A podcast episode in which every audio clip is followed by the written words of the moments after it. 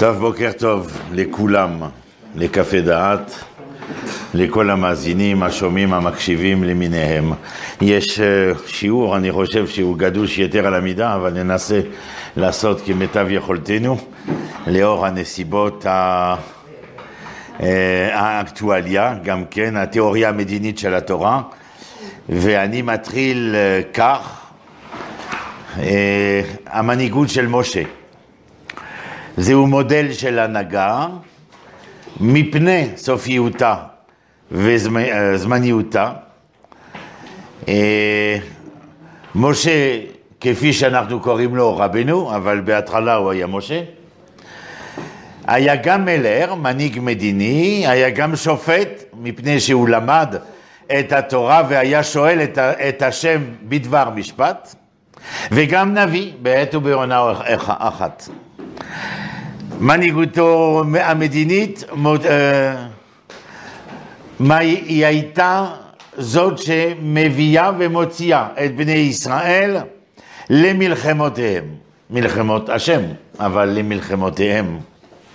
אני, אני מזכיר, מנהיג מדיני, שופט מאת השם ונביא מאת השם.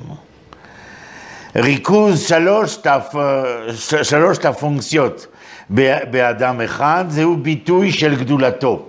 אפשר לבוא ולומר. אה, אפשר להגיד שלוש רשויות. כן, אבל זה גם אופציה מדינית רוחנית כאן, שבתקופת המדבר מתבטא. זה, זהו ריבונות אלוקית, קרובה ממשית, המייתרת לדעתי צורה גבוהה וממוסדת של שלטון אנושי. מלחמות ישראל, כפי שציינתי לפני שנייה, בתורה הן מלחמות השם, ואהרון השם מנהיג את ישראל למלחמה. כשאני מדבר על מלחמה, אני כולל בתוכיות הדבר את ההתחוללות ההיסטורית בתור מצרים גם כן, על עצם המאבק. מקור ראשון כתבתי לכם רק לתזכורת, ויהי בנושא אהרון, ויאמר משה קומה אדוני, ויפוצו אויביך, יש לכם את המקור ללא בעיה. כשצריך לדעת את דבר המשפט, משה שואל את השם, והשם משיב. זוכרים כולנו, למי שחובב תנ"ך, הטמאים בפסח, המקלל והמקושש, טענת בנות צולפרד וכולי. השם, אה, משה שואל, השם משיב. גם ההנהגה הנבואית היסטורית צמודה לרצונו של הקדוש ברוך הוא ולהנחייתו. במציאות זו שאני תיארתי כרגע, למרות היותו משה משה, אין מוסדות אנושיים ריבוניים של שלטון. האהבה המינה הזו בא לידי ביטוי בשני אה, מקומות מובהקים שבוודאי חלק מכם וכולכם יודעים. בפעם הראשונה, כשיתרו צופה במשה שופט לבדו את העם, הוא מזהיר אותו, מקור שני. נבול תיבול גם אתה, גם העם הזה, אשר עמך. אתה נושא על כתפיך יתר על המידה. ומה שמעניין, ואפשר לבוא ולומר שמשה לא שם לב לכך לבד ולשאול מדוע. התשובה מצויה במקור שלישי. בתשובה משה ליתרו, כי יבוא אליי העם לדרוש אלוהים, כי יהיה להם דבר בא אליי, והודעתי את חוקי האלוהים ואת תורותיו. המפגש עם משה הוא דרישת אלוקים. משה הוא במלוא המשמעות אמצעי, ורק אמצעי. אובייקט של הסובייקט האלוקי. אבל מהרגע הזה, מן הפנייה של יתרו למשה, אנו דולכים אל תור מהלך שלטוני חדש, שמן הרגע הזה אני שומע דרך יתרו, דרך פניית יתרו למשה, והסכמת, במקור הרביעי, הסכמה של משה, אני יכול לבוא ולומר שכאן אפשר להקים מוסדות משפטיים. אבל נכון, עם סייג אחד. אז יהיה המשפט חלק מהדבר שאנחנו מכירים עד עצם היום הזה, הביורוקרטיה האנושית. ולא מפגש ישיר עם רצון השם, זאת אומרת שאותו מהלך ואותו מערך משפטי ייצור חצי, חציצה בין אלוהים לאדם.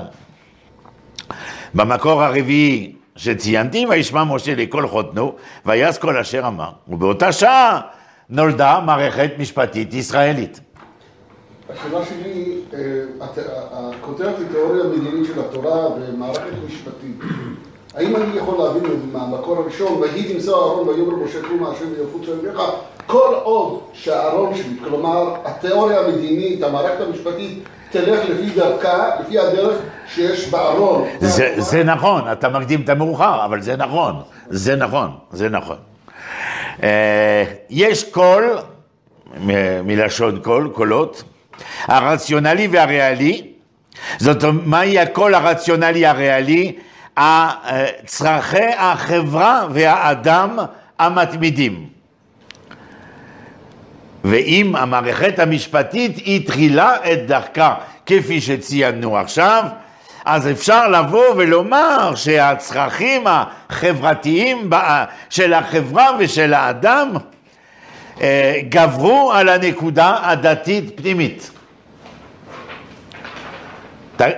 שמעו היטב מה, מה שאני אומר.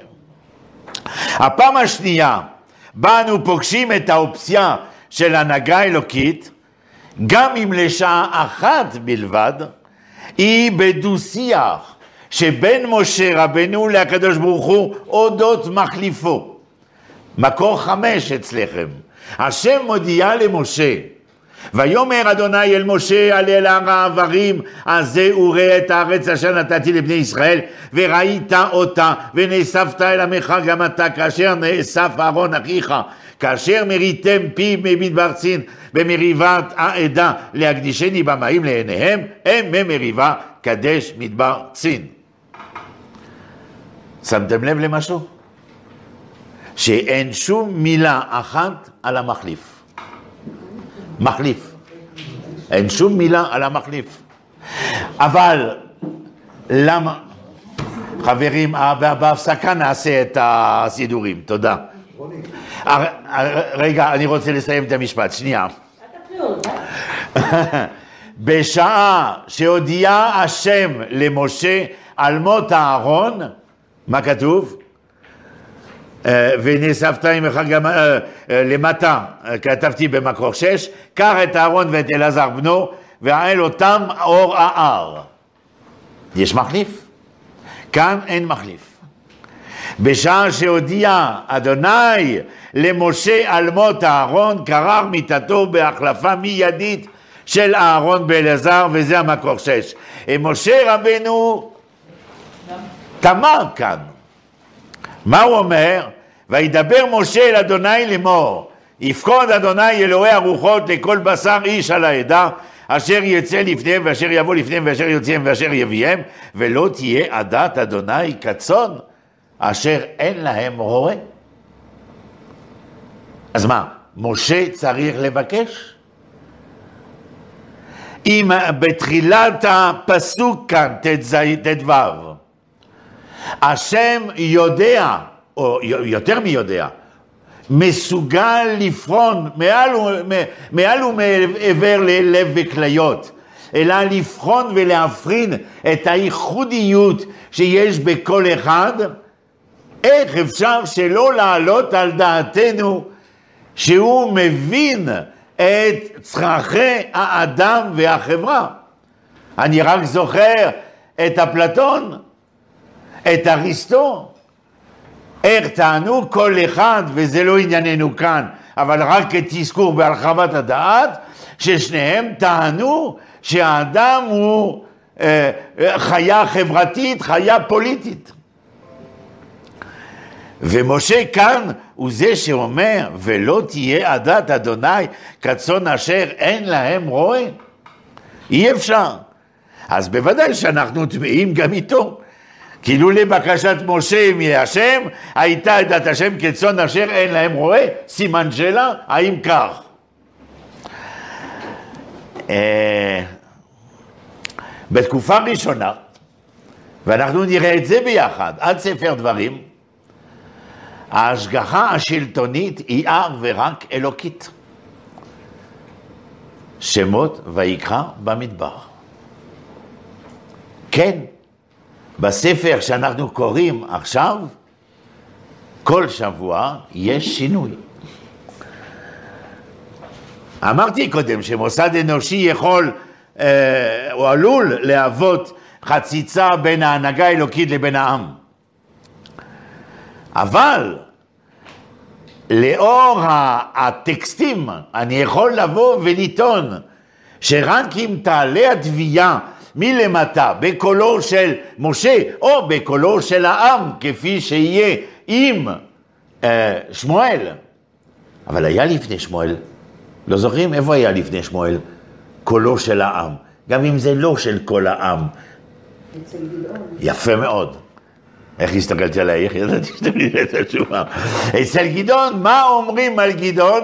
שהוא, מבקשים ממנו להיות מלך. וג- ו- ו- וגדעון אומר, אני לא שולט, מי שולט? חכו.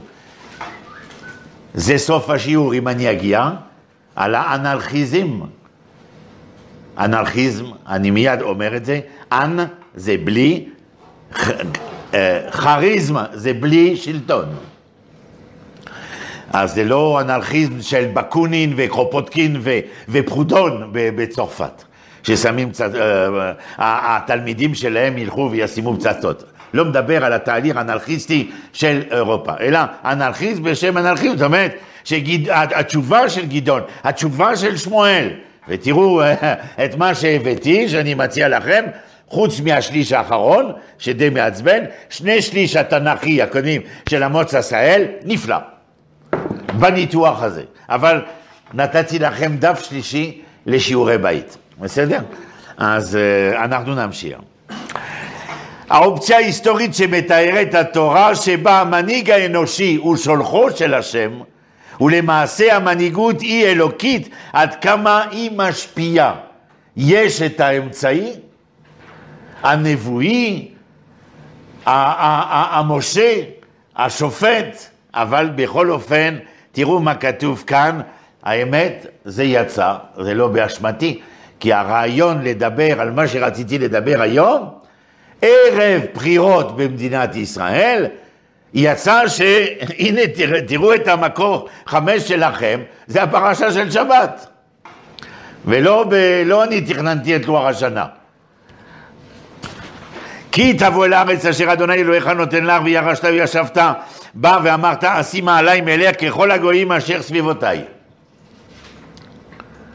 אנחנו מכירים? שום תשים עליך מלך אשר יבחר אדוני אלוהיך בו בקרב אחיך, תשים עליך מלך לא תוכל לתת עליך איש נוכרי אשר לא אחיך הוא. היה אפשר להזמין איזה טכנוקרט מצרפת שיעמוד בראש מדינת ישראל? הכל היה הולך לפי אמות המידה הטכנוקרטית. אבל למה מצרפת? יש לנו את אחמד טיבי. טוב, שלוש, רק לא ירבה לו סוסים ולא ישיב את... ראית? לא עניתי לך. רק לא ירבה לו סוסים ולא ישיב את העם מצרימה למען הרבות סוס. ואדוני אמר לכם לא תוסיפו לשוב בדרך הזה עוד. ראיתם? אחד, שתיים, שלוש. אחד, כי תבוא אל הארץ וכתוב אה, אז, ואמרת אשימה עליי מלך ככל הגויים אשר שפתותיי. דרך אגב, בערוץ קפה דעת יש לכם את השיעור על הנושא הזה שלמדנו כאן בקפה דעת, שאני נתתי. שני שום תשים עליך מלך, אבל מתור, אחי, אה, מתור אחיך. רק לא ירבה, שלישית. ולא ירבה לו נשים ולא יסור לבבו, וכסף וזהב לא ירבה לו, זה שבוע שעבר דיברנו, על ההידרדרות האיומה של שלמה המלך, והכישלון שדיברנו, וההבנה הגיאופוליטית פילוסופית שהבאתי כאן. רביעית, והיה כשבטו על כיסא ממלכתו וכתב לו את משנה התורה הזאת על ספר מלפני הכהנים הלוויים, הבנתם כל הקטע, לא צריך לקרוא את הכל, שהמלך חייב לכתוב ספר תורה, יפה מאוד. עכשיו ראיתם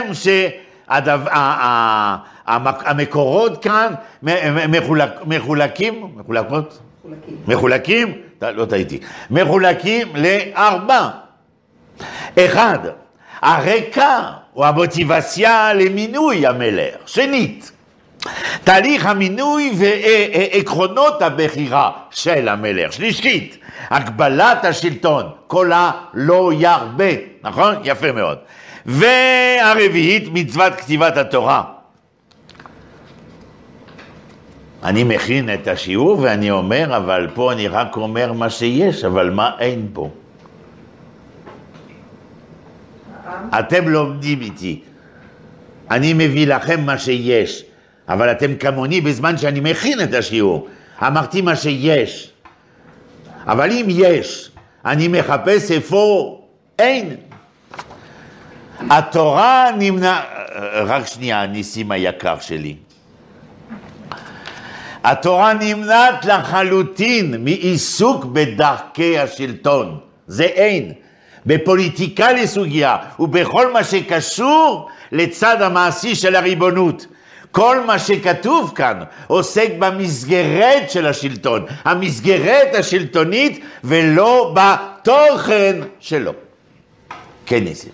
אה, פה שוב ואמרת, ואשימה עליי מלך ככל הגויים, אשר סביבותי. כלומר, המלך הוא לא ככה בסתם, זה תלוי בנסיבות, תלוי מה העמים שמסביבך, אם יש להם מלכים, אין מלכים, צריך להתמודד מול אותם עמים. רק אז... השיעור בקפה דעת, באחד ממאה עשרים השיעורים כתוב שם על הנושא הזה.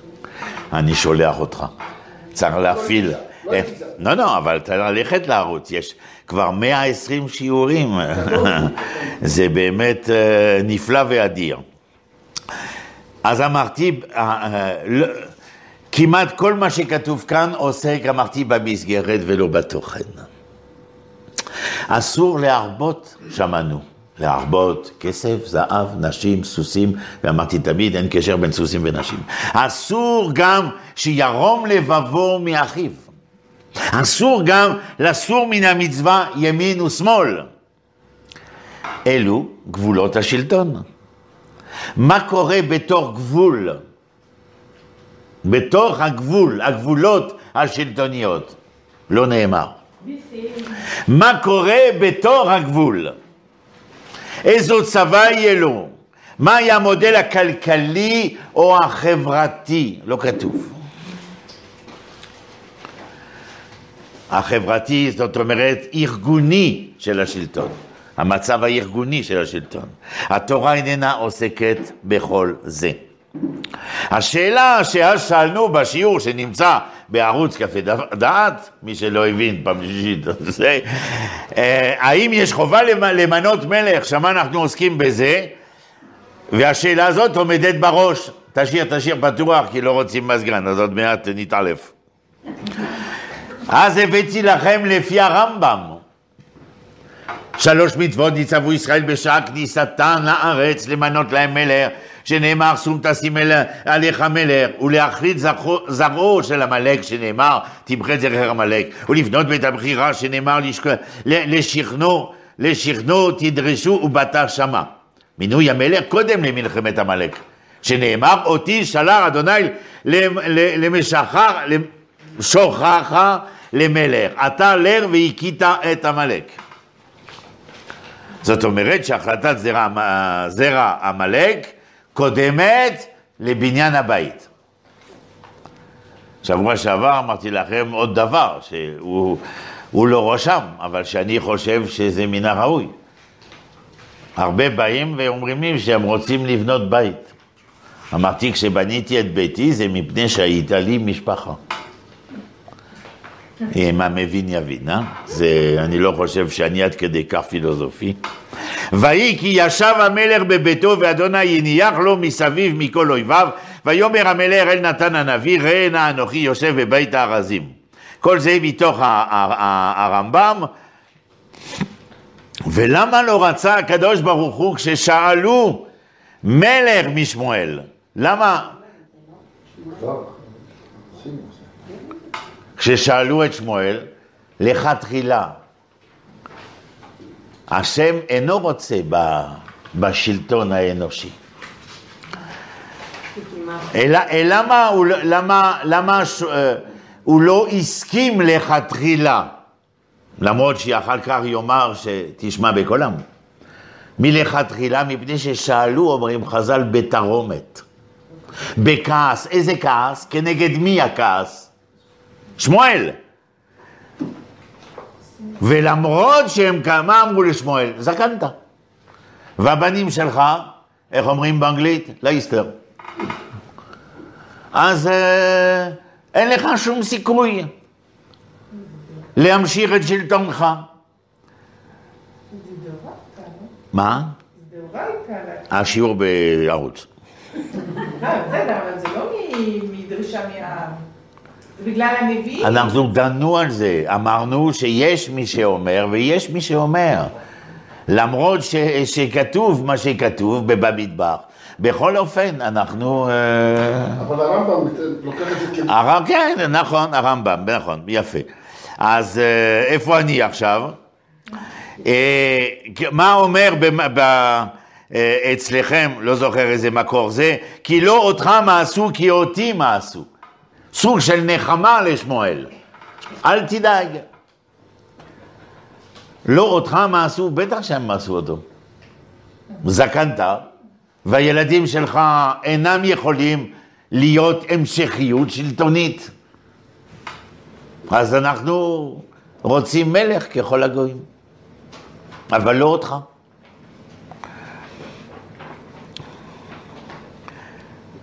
למרות שמה תגידו?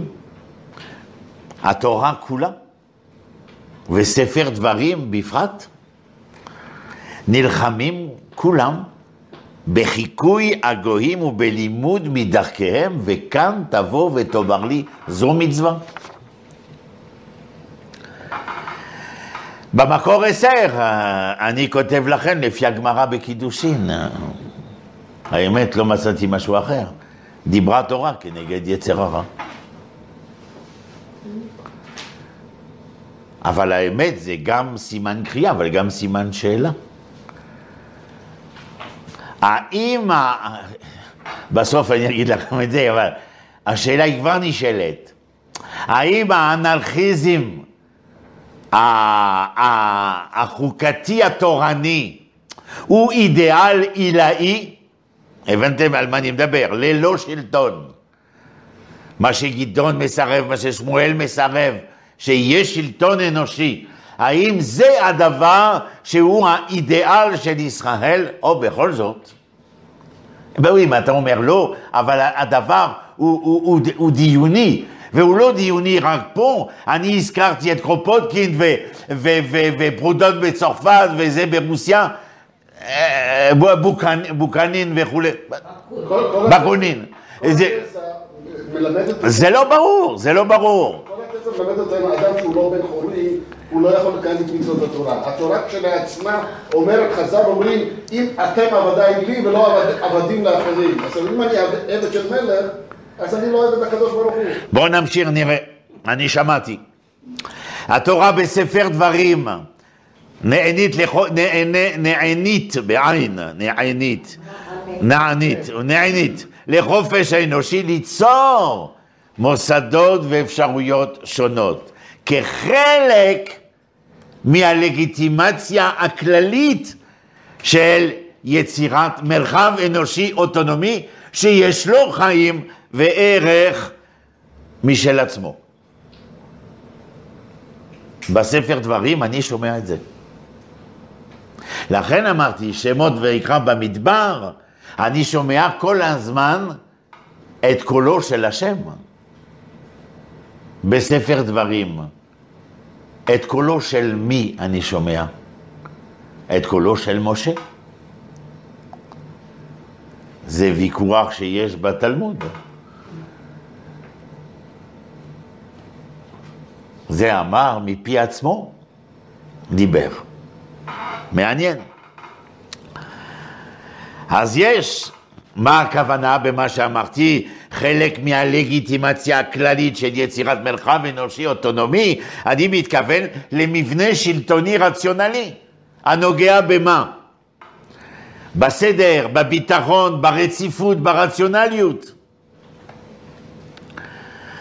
הצורך הפוליטי, והזכרתי שלא אנחנו רק המצאנו את הדבר הזה, שהעם יסעם אחרי שמואל מבקש ודורש, או לפני שמואל אצל גדעון, אלא גם אמרתי בפילוסופיה היוונית והרומאית לאחר מכן, ואני לא נכנס בכלל כי בזה אני לא מבין מספיק כדי להעיז לדבר על זה, את כל תורת ההגותית המזרח, המזרחית. זאת אומרת שזה ארץ ישראל מזרחה עד, עד יפן, כולל המקום המרכזי שזה הודו וסין, הודו סין, שזה מקום מרכזי מבחינת ההתפתחות ההגותית וכולי. האמת, כשנכנסים בכל זה, יש במה לערער את ישיבתנו. זה כל הזמן רעידות אדמה כשאנחנו לומדים. גם לשמוע את פרופסור רחל אליאור אה, לפני שבועיים, זה בכל אופן לא נותן לנו להישאר אה, בשקט מוחלט. אני לדעתי לא, לא יכול להישאר בשקט אה, מוחלט, מפני שיש בגו במה שהיא אומרת, בכל אופן. כן, אבל עדיין זה לא מובא הכל על השולחן ולעשות מה שספרות השוואתית. עדיין לא, אף אחד לא מעז. טוב, אני ממשיך.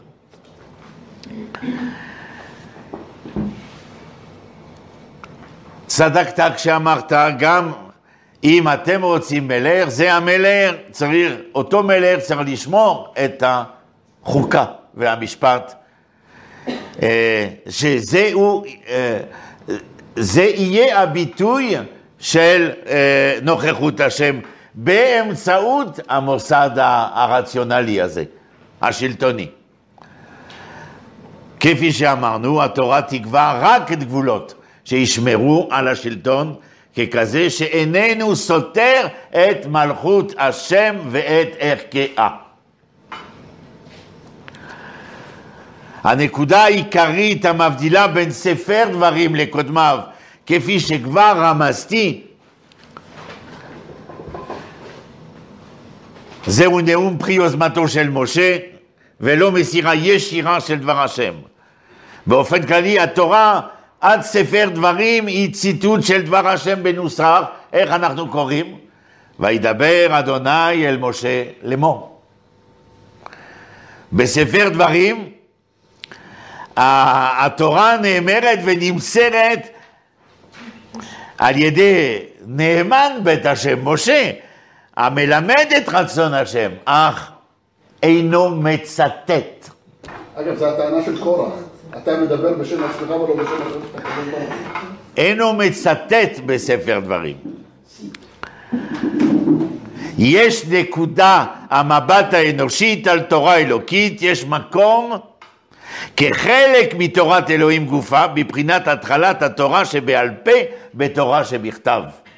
בספר דברים, טמון כביכול פסי, פסיות ראשונות למהלך הזה של נקודת המבט האנושית על תורת האלוקית. שאנחנו נגלה אותה ביתר שאת ועוז לאחר חורבן בית שני, בוודאי. האמת מנקודת הרעות האלוקית המוחלטת אין מקום לשלטון האנושי. אני מזכיר לכם מה שהבאתי לפני כן, אבל אני חושב שעוד פעם כתבתי אצלכם, אם אני טועה או לא, במקור 11, כי אותי מעשו ממלוך עליהם. כי הבקשה למלך סותרת את הקבלה המוחלטת של מלכות השמיים. התורה עד ספר דברים מלמדת שהשם הוא המולר בישראל ותו לא. בספר דברים, הרצון האלוקי נפגש עם רצון האנושי, עם המציאות, עם ההיסטוריה, עם היכולת האנושית. כי זה מעניין בכל אופן, צריך לומר לתלמידינו, לסטודנטינו ולעצמנו, על מה אתה קורא לו משנה תורה? יש תורה, מה משנה תורה? ספר הדרכה ליהושע, לעם ישראל, לפני כניסה לארץ. פעם אמרתי לכם, אני גם ייחסתי כמה אנשים בבתי כנסיות שאני אומר, בפרשת יתרו, בפרשת ויתחנן, יש זכור את השבת ושמור את השבת. הזכור השבת זה זכר למעשה בראשית. ובדברים, זה שהיית עבד במצרים, וחביבי, אתה יודע את המהלך החברתי, השלטוני וכולי, וצריך חופש. אבל אני נכנס לסידור התפילה, גם בערבית, גם בשחרית, גם במוסף, גם במנחה. ספר דברים, משה, פרשה ויתחנן, נייט. ככה אומרים לך מה? נייט. אין, אין זכר לזה. כל פעם, גם בערבית, גם בשחרית, מוסף, מנחה, זכר למעשה בראשית. שאלה טובה. זה מעצבן, אה? צריך לקנות חדש. זה מרוב שימוש כנראה.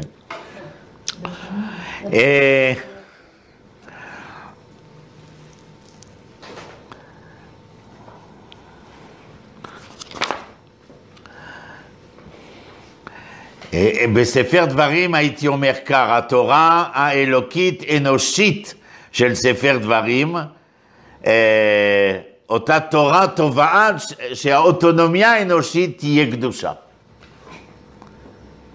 הבנת אותי? זה לא מפני שזה אלוקי בשמות ויקרא במדבר, שזה קדוש, אלא במעורבות האנושית עם האלוקית, הדבר צריך לבוא ולתת ביטוי לקדושה. האמת, תגידו לי מה זו קדושה. הקדושה בתרגום שלי, המיסטי, האזוטרי, הזוהרי, זה חיים. וואו, קדיש, קדש, קודש, קדושה, מה, כל זה חיים. תקדש, תחדיר חיים אל תוכיות המציאות. וואו, זה ענק. לתת חיות. על מה הברכה? שמתם לב למה אני אומר קודש זה חיים, מפני שברכה, השורש זה ברך. ועל על, על, על, על ברכותיהן של נשים נולדו ילדים. הברכה הנובעת מאותו ברך, מפני שברך הוא יסוד מהותי להיוולדות, לנתינת חיים. קורעת ללדת. כן.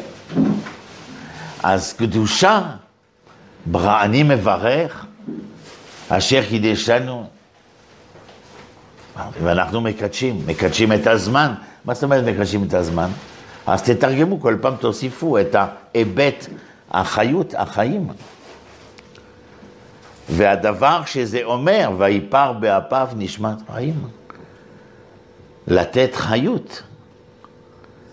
יש מי שחשב באיזשהו חלק מן העולם שהתפתח באביניון וברומא, שרק המסגרת העיגולית מסביב הראש זה נותן איזשהו מעלה של קדושה. לא. מה שאנחנו עושים כאן זה קודש קודשים. כשאני נכנס למחלקה בהדסה זה קודש קודשים. שאני הולך ומטאטא את הרחוב כדי לייפה את ירושלים, זה קודש קודשים. זה למדתי ממורי אה, פרופסור אנדרי נאר, זיכרונו לברכה. והקדושה. טוב, והדבר האחרון שראינו אז ב-1, 2, 3, 4, וכתב לו את משנה התורה הזאת, וכתב לו את משנה התורה הזאת. אה, למה אתה לא כותב את כל מה שנאמר לפני כן? אני לא אמור לענות לכם, אני אמור לשאול אתכם, לא לענות. וכתב לו את משנה התורה הזאת, מי זה לו? למלך. והיית עמו וקרא בו כל ימי חייו. איזו תורה? את זאת שאנחנו מסבירים כבר 40 דקות. שלוש הגבלות מצילה תורה למלך. לא נחזור על זה, שבוע שעבר אה, הסברנו. הבעיה שעד עצם השנייה שאני מדבר עכשיו, שלושת ההגבלות האלה, עוצמה שלטונית, תאווה חומרית ומיניות מופרזת, עדיין שולטים בעצם השלטון העולמי, כתיאוקרטי, כדמוקרטי, כאנרכי, כטוטליטרי, לא משנה. זה מה ששולט. זה מה ששולט. זה לא רק שאנחנו מדברים על שלטון משחית, זה נכון.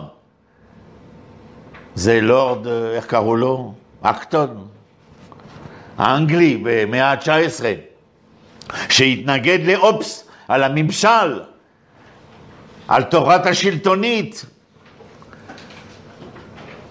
אז אקטון אמר, זה לא, זה... כתבתי לכם פה, אני חושב, בדף השלישית, אבל זה, זה מעניין. זאת אומרת שיש אזהרה מפני צבירת עוצמה מופרזת האופיינית דווקא למלכים מצליחים. מלכים, תבינו, שלטון.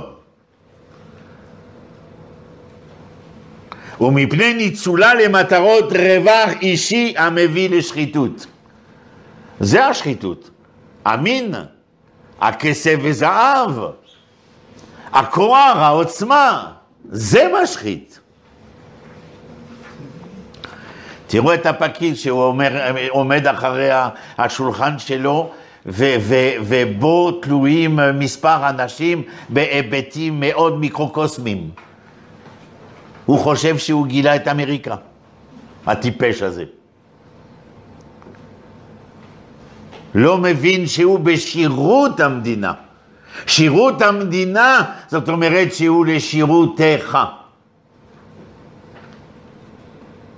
תאמינו לי שבבית חולים כולם יודעים שאנחנו לשירות הציבור. הם לא נותנים לנו שנייה אחת של נשימה. אז אומרים שאנחנו נכנסנו, איך אומרים, כביכול באיזשהו אה, כת כזו של אה, מוסרים את נפשם. אבל זה, זה, זהו ה... כשהשלטון בידיך, וכל אחד יש לו שלטון במקום שלו. אז המעשה הסמלי והממשי של כתיבת התורה ולימודה מידי יום אמור לעצב תודעה יסודית של ענווה מפני התורה וענווה מפני העם. מה זה ענווה?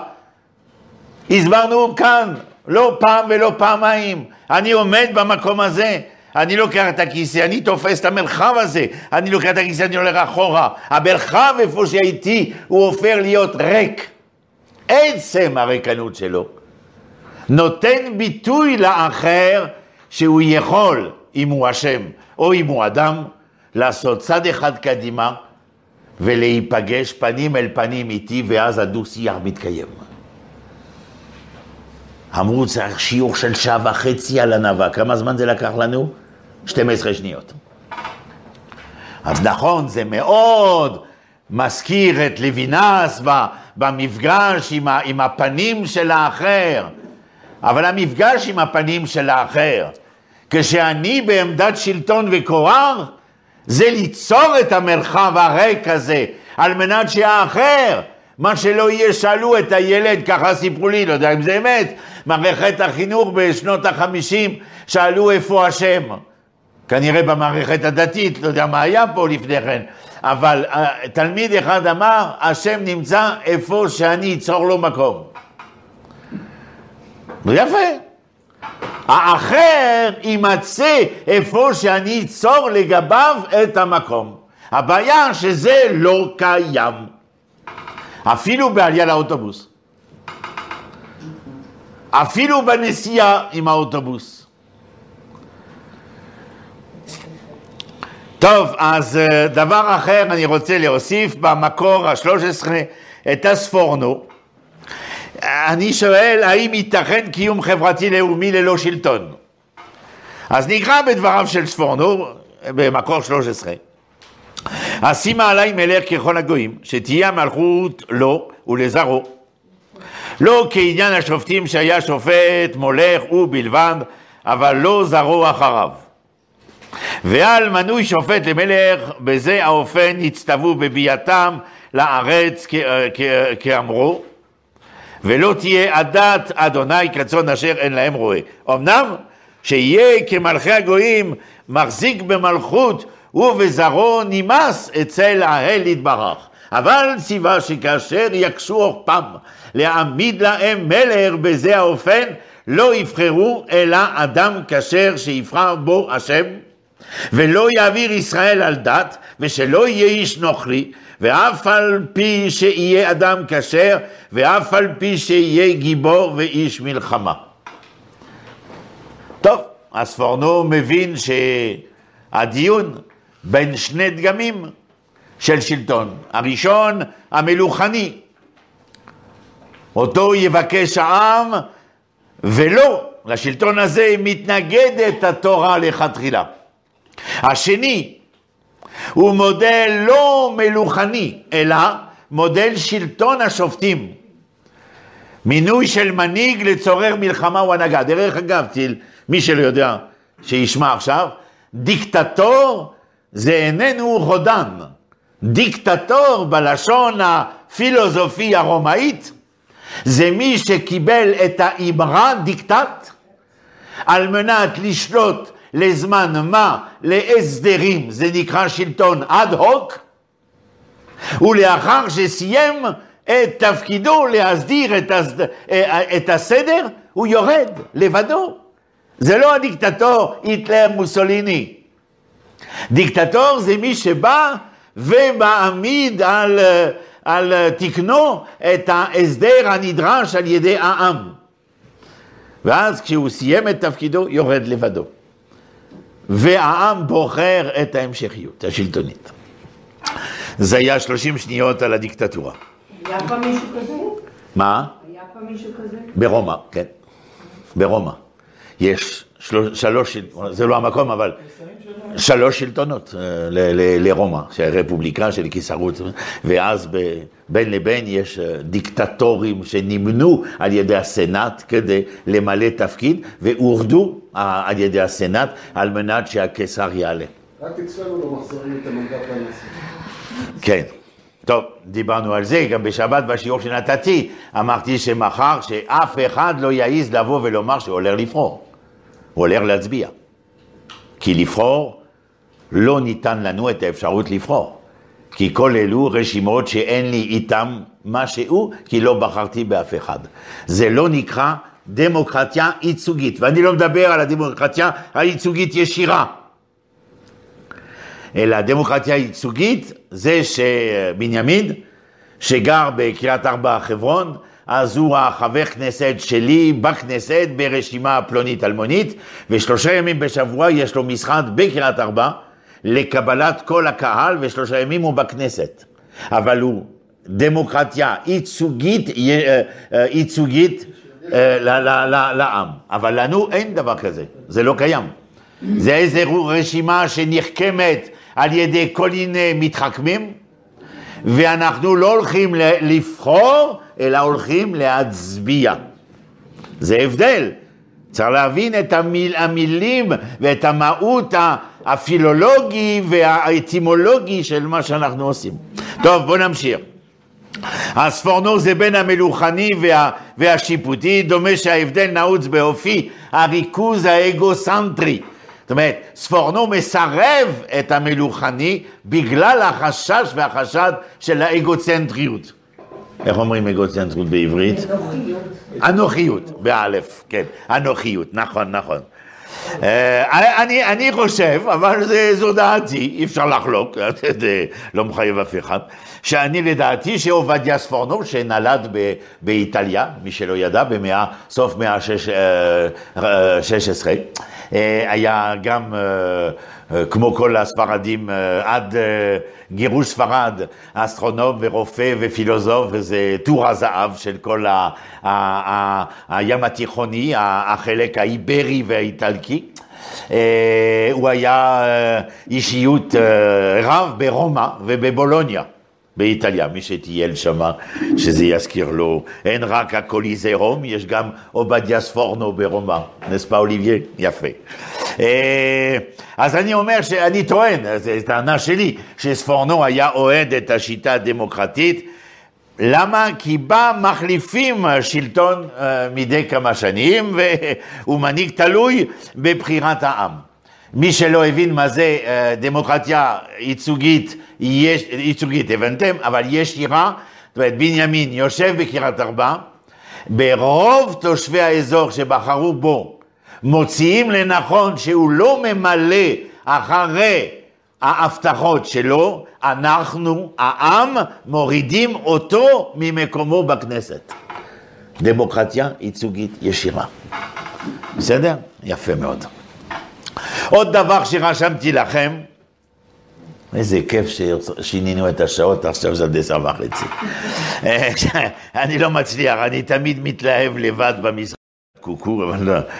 אה, זה ספורנו, אבל יש עוד דבר שהבאתי לכם במקור 14, זה מודל של שילוב בין ממשל דמוקרטי למלכות, שזה סוג של נשיאות ורבנות של היום, הוא המודל האידיאלי. שאלה, בוודאי. אז אה, אה, בצורה כזאת חשב הרב קוק באיגרת שהוא כתב בבויסק, בויסק, אני יודע מה, טוב. אני, אני בבלווט זה קל לי, אבל בויסק וכולי זה קשה לי מאוד, זה לא מצליח. זה... גם uh, האור החד שלנו בשישי לאוקטובר, אישיות uh, רמה במדינת ישראל. אני מתאמן כל יום. הרבנית מלכה פיוטורקובסקי. אתה יודע בשביל מה זה קשה. בן חדד, בן עוליאל, בן ישי, בן... זה, איך אומרים, זה מצלצל. טוב, אבל אנחנו אוהבים את כולם.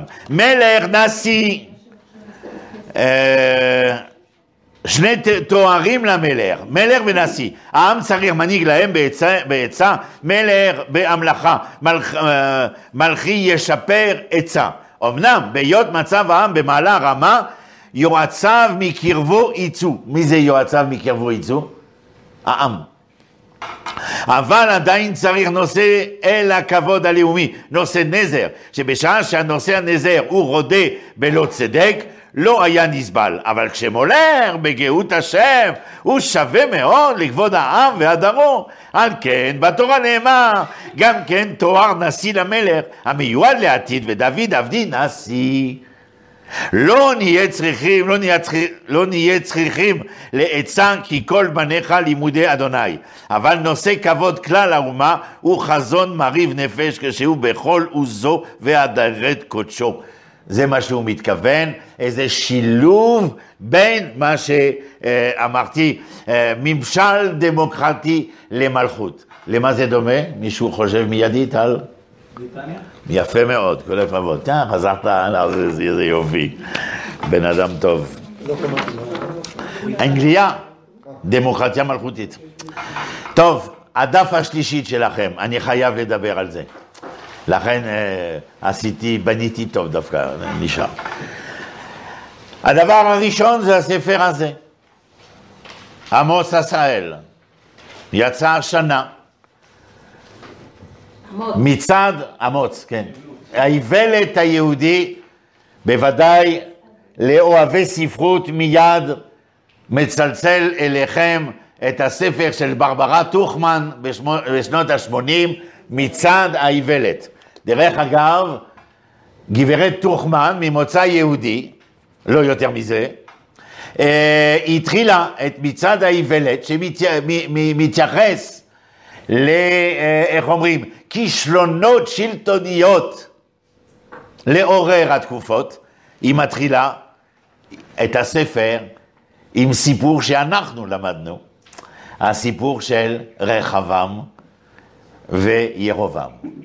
אבל הסיפור של רחבעם, איך רחבעם לא שם לב, לא העלה על דעתו שעצת הילדים שגדלו איתו, שרק על המשפט הזה, צעירים שגדלו איתו, אפשר לכתוב תזה מושלמת. אז uh, הוא מתייחס, וזקני uh, ישראל, זקני יהודה, הוא בכלל לא מתייחס והולך אחר הצעירים. בסופו של דבר, אמוץ עשאל כתב ספר, אמרתי לכם, שני שליש, אני מאוד התלהבתי. השליש האחרון, אתם תקראו, תראו, זה לא, לא בדיוק אה, בשבילי. זה לוקח אותנו בהיבטים פוליטיים עכשוויים שאני לא מסכים איתם, אבל לא משנה. אבל שני שליש, חבל על הזמן. הבנה, ראייה, הבחנה מצוינת של מה? 12 מלחמות אחים היו בישראל, עד שבית uh, ראשון נחרב. 12 מלחמות אחים. לא היה מישהו מסוגל למצוא את נקודת התוכפה לאיחוד העם. ועל זה כתב מי שאבל על בנו, אה, שבעזרת השם יבוא לכאן, הוא היה אמור, אבל קרה מה שקרה. זה אחד מהאינטלקטואלים הגדולים של מדינת ישראל בימינו, יורב סורק. והוא כתב בהשילוח, מספר 15, אני יודע כי אני מקבל אותו, אה, לא בגלל שאני הולך לחור, הוא מגיע לבד הביתה. והוא כותב על, על הטענה החזקה של עשאל, היא שעמנו אה, כשעורף, עורף, בעל היסודות האנרכיסטים והאוטופיסטים. מה זאת אומרת? הוא מאשים גם את הנביאים וגם את המלכים וגם את השדולה הישראלית בתקופת השלטון הריבוני והעצמאי של ישראל בבית ראשון, ולאחר מכן, בלא תשומת ליבם אל הנקודות הכושלות, הכוזבות, שהתפתחו תחת רגליהם, או שסירבו מפני שכמו גדעון, כמו שמואל, האנרכיזם הזה דורש את אלוקים ולא מעורבות אנושית. טוב, זה לא הנושא, אז אה, אה, אה, אולי ניתן, אני, אני רוצה להזמין אותו, אז עוד אחד שאני רוצה להזמין אותו, יש לנו כבר סמסטר חורף מלא, בעזרת השם, עכשיו אנחנו חושבים בכלל סמסטר קיץ, זה רק כדי כך, אנחנו נמצאים, ברוך השם, בשוון גדול. אז האיוולת, מצד האיוולת היהודי של אמוץ עשהאל, זה באמת, מה, יש לכם, אתם תקראו, אני לא צריך לקרוא, רק רציתי להזכיר לכם, אבל על האנרכיזם היהודי, שעשהאל אומר שזהו הסיבה והעילה של כל מלחמות אחים והקטסטרופה הישראלית והיהודית לאחר מכן, אני לא נכנס, אתם תקראו. יש מישהו אחר, פרופסור אמנון שפירא. כתבתי לכם, פרופסור חבר מומחה במחלקת למורשת ישראל באוניברסיטת אריאל. באמת, אנחנו בקפה דעת קצת אה, מרחיבים את הדעת, וזהו, זה לא. האם קידשה הדת היהודית את השלטון המדיני? עיון פנורמי בגלגולו, זה הנושא. אז מה הוא טוען? בגדול, אני עושה בקיצור, שאם עשהאל אומר שהאנרכיזם הזה יצר מציאות כושלת וכוזבת, אמנון שפירא בא וטוען שהאנרכיזם הזה הוא זה, החוסר שלטון הזה, חסר מישראל להיכנס במהלך השלטוני-מדיני של כל העמים והציל אותו מאבדונו. יש מי שהזכיר את זה, סתם אני מזכיר, אה, כי זה בא לי עכשיו, זה פרדריק ניטש. במעבר לטוב ולרע, על איך אה, היהודי נמשך עד עצם היום הזה. אבל זה, זה עוד, אה, עוד רפרנציה, זה הכל. והמקור השלישי שמצאתי, שהוא מאוד מעניין, היא מאוד חמודה, מאוד חכמה. פרדוקס הפוליטיקה היהודית מאת רות וייס, פרופסור לספרות באוניברסיטת הרווארד. ובאמת, היהודים עומדים בין שני כישלונות פוליטיים אדירי ממדים, חיסול הריבונות בידי רומי וחיסול הניסוי הגלות בידי גרמנים. אין הם יכולים לחזור לפוליטיקה של הגלות, עליהם ללמוד איכשהו להיאחז בפיסת האדמה שלהם. היום, עם בעל עבר פוליטי כושל כל כך צריך לשים לב להתנהגותו הפוליטית לפני כל דבר אחר. אני קורא כאן כי עם זה אני רוצה לסיים.